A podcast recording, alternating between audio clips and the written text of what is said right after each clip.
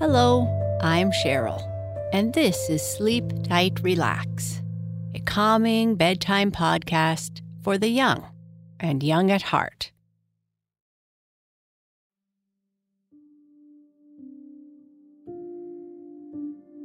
Our sleep story is the sixth chapter of Alice in Wonderland.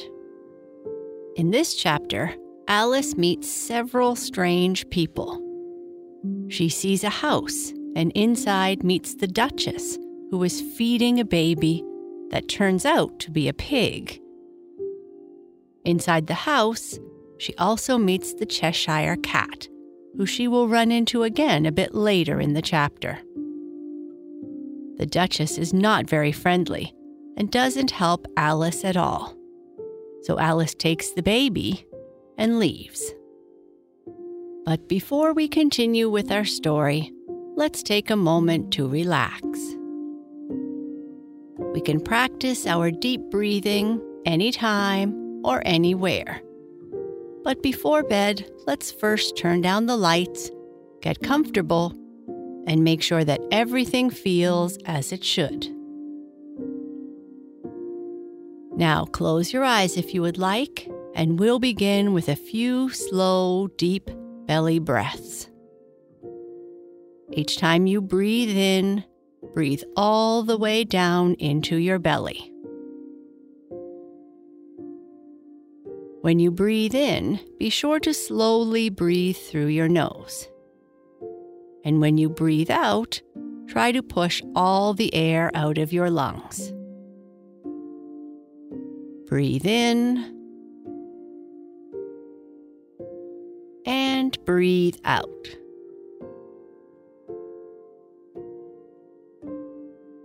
Notice how you feel when you take these deep breaths. How you get more and more relaxed with each breath.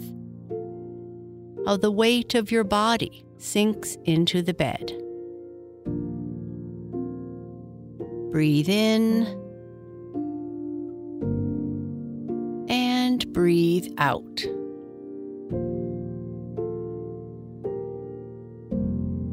Throughout this time of relaxation and our story, thoughts of the day or the day to come may enter your mind. That's okay and normal. When they come, just try to return your attention to your breathing, to the story, and music. Breathe in breathe out. Perfect. Let's continue with Chapter 6 of Alice in Wonderland. Pig and Pepper. For a minute or two, she stood looking at the house and wondering what to do next when suddenly a footman in uniform came running out of the wood. She considered him to be a footman because he was in uniform. Otherwise, judging by his face only, she would have called him a fish. And knocked loudly at the door with his knuckles. It was opened by another footman in uniform, with a round face and large eyes like a frog and both footmen, Alice noticed, had powdered hair that curled all over their heads. She felt very curious to know what it was all about and crept a little way out of the woods to listen. The fish footman began by producing from under his arm a great letter, nearly as large as himself, and this he handed over to the other saying in a serious tone, For the Duchess, an invitation from the Queen to play croquet. The frog footman repeated in the same serious tone, only changing the order of the words a little. From the Queen, an invitation for the Duchess to play croquet. Then they both bowed low and their curls got tangled up together. Alice laughed so much at this that she had to run back into the woods for fear of their hearing her. And when she next peeked out, the fish footman was gone, and the other was sitting on the ground near the door, staring up into the sky. Alice went timidly up to the door and knocked. There's no use in knocking, said the footman, and that for two reasons. First, because I'm on the same side of the door as you are. Secondly, because they're making such a noise inside, no one could possibly hear you. And certainly there was a most extraordinary noise going on within a constant howling and sneezing, and every now and then a great crash, as if a dish or kettle had been broken to pieces. Please, then, said Alice, how am I to get in? There might be some sense in your knocking, the footman went on without listening to her, if we had the door between us. For instance, if you were inside, you might knock and I could let you out, you know. He was looking up into the sky at the time he was speaking, and this Alice thought very impolite. But perhaps he can't help it, she said to herself. His eyes are so very nearly at the top of his head. But at any rate, he might answer questions. How am I to get in? she repeated again. I shall sit here, the footman remarked, till tomorrow. At this moment, the door of the house opened, and a large plate came skimming out, straight at the footman's head. It just grazed his nose and broke to pieces against one of the trees behind him. Or the next day, maybe, the footman continued in the same tone, exactly as if nothing had happened. How am I to get in? asked Alice again in a louder tone. Are you to get in at all? said the footman. That's the first question, you know. It was, no doubt, only Alice did not like to be told so. It's really dreadful, she muttered to herself, the way all the creatures argue. It's enough to drive one crazy. The footman seemed to think this a good opportunity for repeating his remark with variations. I shall sit here, he said, on and off for days and days. But what am I to do? said Alice. Anything you like, said the footman, and began whistling. Oh, there's no use in talking to him, said Alice desperately. He's perfectly silly. And she opened the door and went in. The door led right into a large kitchen, which was full of smoke from one end to the other. The Duchess was sitting on a three legged stool in the middle, feeding a baby. The cook was leaning over the fire, stirring a large cauldron, which seemed to be full of soup. There's certainly too much pepper in that soup, Alice said to herself, as well as she could for sneezing. There was certainly too much of it in the air. Even the Duchess sneezed occasionally. And as for the baby, it was sneezing and howling without a moment's pause. The only things in the kitchen that did not sneeze were the cook and a large cat which was sitting on the hearth and grinning from ear to ear. Please, would you tell me, said Alice a little timidly, for she was not quite sure whether it was good manners for her to speak first. Why your cat grins like that? It's a Cheshire cat, said the Duchess, and that's why. Pig. She said the last word with such sudden violence that Alice quite jumped. But she saw in another moment that it was addressed to the baby, and not to her, so she took courage and went on again. I didn't know that Cheshire cats always grinned. In fact, I didn't know that cats could grin. They all can, said the Duchess, and most of them do. I don't know of any that do, Alice said very politely, feeling quite pleased to have gotten into a conversation. You don't know much, said the Duchess, and that's a fact. Alice did not at all like the tone of this remark and thought it would be all well to introduce some other subject of conversation.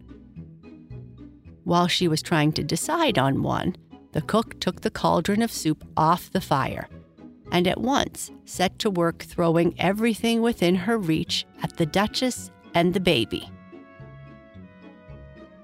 There was a shower of saucepans, plates, and dishes.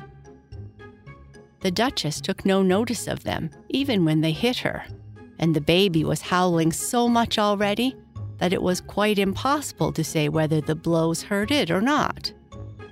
Oh, please mind what you're doing, cried Alice, jumping up and down in agony.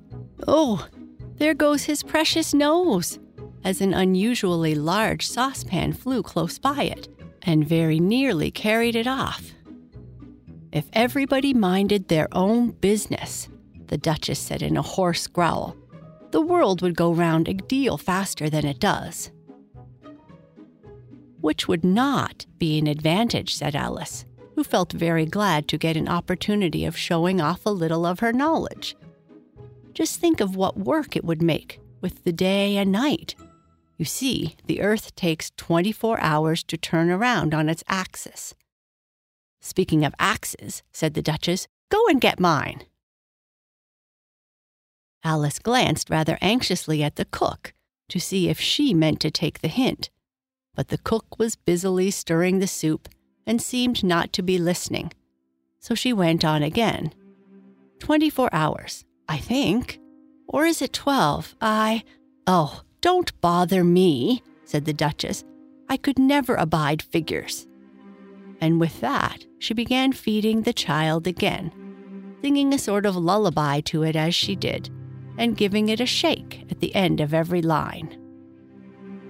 Speak roughly to your little boy, and look at him when he sneezes.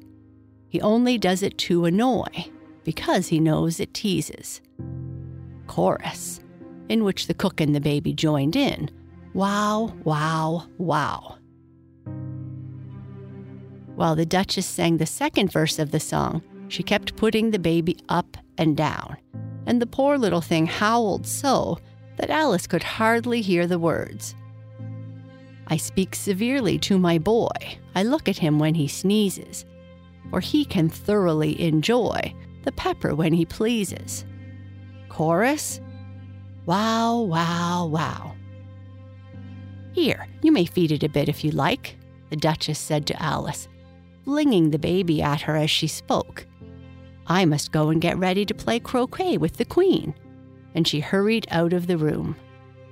The cook threw a frying pan after her as she went out, but it just missed her. Alice caught the baby with some difficulty, as it was a strange shaped little creature, and held out its arms and legs in all directions. Just like a starfish, thought Alice.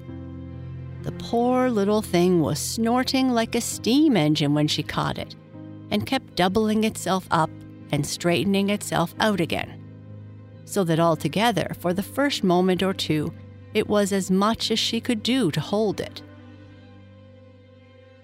As soon as she had made out the proper way of feeding it, which was to twist it up into a sort of knot, and then keep tight hold of its right ear and left foot, so as to prevent its undoing itself, she carried it out into the open air.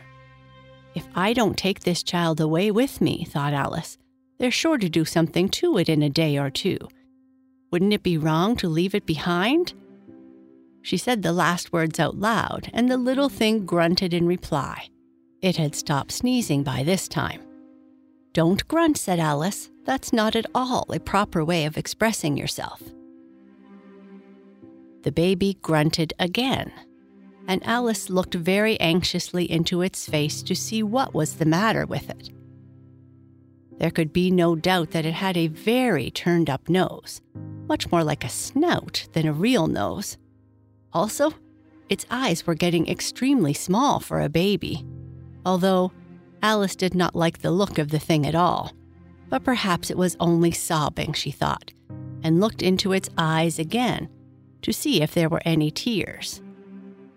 No, there were no tears. If you're going to turn into a pig, my dear, said Alice seriously, I'll have nothing more to do with you. Mind now? The poor little thing sobbed again, or grunted. It was impossible to say which and they went on for some while in silence. Alice was just beginning to think to herself, now, what am I going to do with this creature when I get home? When it grunted again so violently that she looked down into its face in some alarm. This time, there could be no mistake about it. It was neither more nor less than a pig and she felt that it would be quite absurd for her to carry it further. So she set the little creature down and felt quite relieved to see it trot away quietly into the woods. If it had grown up, she said to herself, it would have made a dreadfully unattractive child, but it makes rather a handsome pig, I think. And she began thinking over other children she knew who might do very well as pigs and was just saying to herself, if one only knew the right way to change them, when she was a little startled by seeing the Cheshire cat sitting on a bough of a tree a few yards off.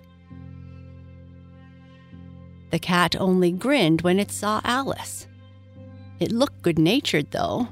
Still, it had very long claws and a great many teeth, so she felt that it ought to be treated with respect. Cheshire Cat, she began rather timidly, as she did not at all know whether it would like the name. However, it only grinned a little wider. Come, it's pleased so far, thought Alice, and she went on. Would you tell me, please, which way I ought to go from here? That depends a good deal on where you want to get to, said the cat. I don't much care where, said Alice. Then it doesn't matter which way you go said the cat. So long as I get somewhere? Alice added as an explanation. Oh, you're sure to do that, said the cat, if you only walk long enough. Alice felt that this could not be denied, so she tried another question. What sort of people live around here? In that direction, the cat said, waving its right paw around, lives a hatter and in that direction, waving the other paw, lives a March hare. Visit either you like, they're both mad. But I don't want to go among mad people, Alice remarked. Oh, you can't help that, said the cat. We're all mad here. I'm mad, you're mad.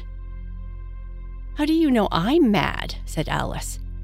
You must be, said the cat, or you wouldn't have come here. Alice didn't think that proved it at all. However, she went on. And how do you know that you're mad? To begin with, said the cat, a dog's not mad. You grant that? Uh, I suppose so, said Alice. Well, then, the cat went on, you see, a dog growls when it's angry and wags its tail when it's pleased. Now, I growl when I'm pleased, and wag my tail when I'm angry. Therefore, I'm mad. I call it purring, not growling, said Alice. Call it what you want, said the cat. Do you play croquet with the Queen today? I should like to very much, said Alice, but I haven't been invited yet. You'll see me there, said the cat, and vanished. Alice was not much surprised at this. She was getting so used to unusual things happening. While she was looking at the place where it had been, it suddenly appeared again. By the by, what became of the baby? said the cat. I'd nearly forgotten to ask. It turned into a pig, Alice quietly said, just as if it had come back in a natural way. I thought it would, said the cat, and vanished again. Alice waited a little, half expecting to see it again, but it did not appear. and after a minute or two, she walked on in the direction in which the March Hare was said to live. I've seen hatters before, she said to herself. The March Hare will be much more interesting, and perhaps, as this is May, it won't be raving mad. At least not as mad as it was in March. As she said this, she looked up, and there was the cat again, sitting on the branch of a tree. Did you say pig or fig? said the cat. I said pig, replied Alice, and I wish you wouldn't keep appearing and vanishing so suddenly. You make one quite dizzy. All right, said the cat, and this time it vanished quite slowly, beginning with the end of the tail and ending with a grin, which remained some time after the rest of it had gone.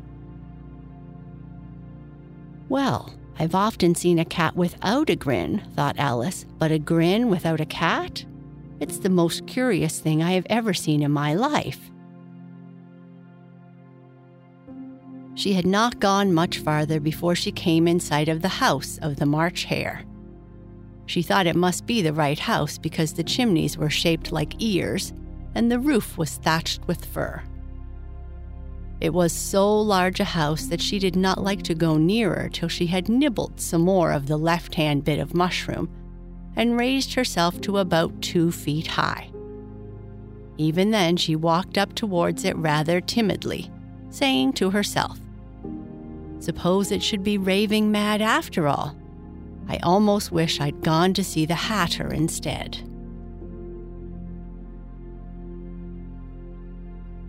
And that's the end of the chapter. Good night.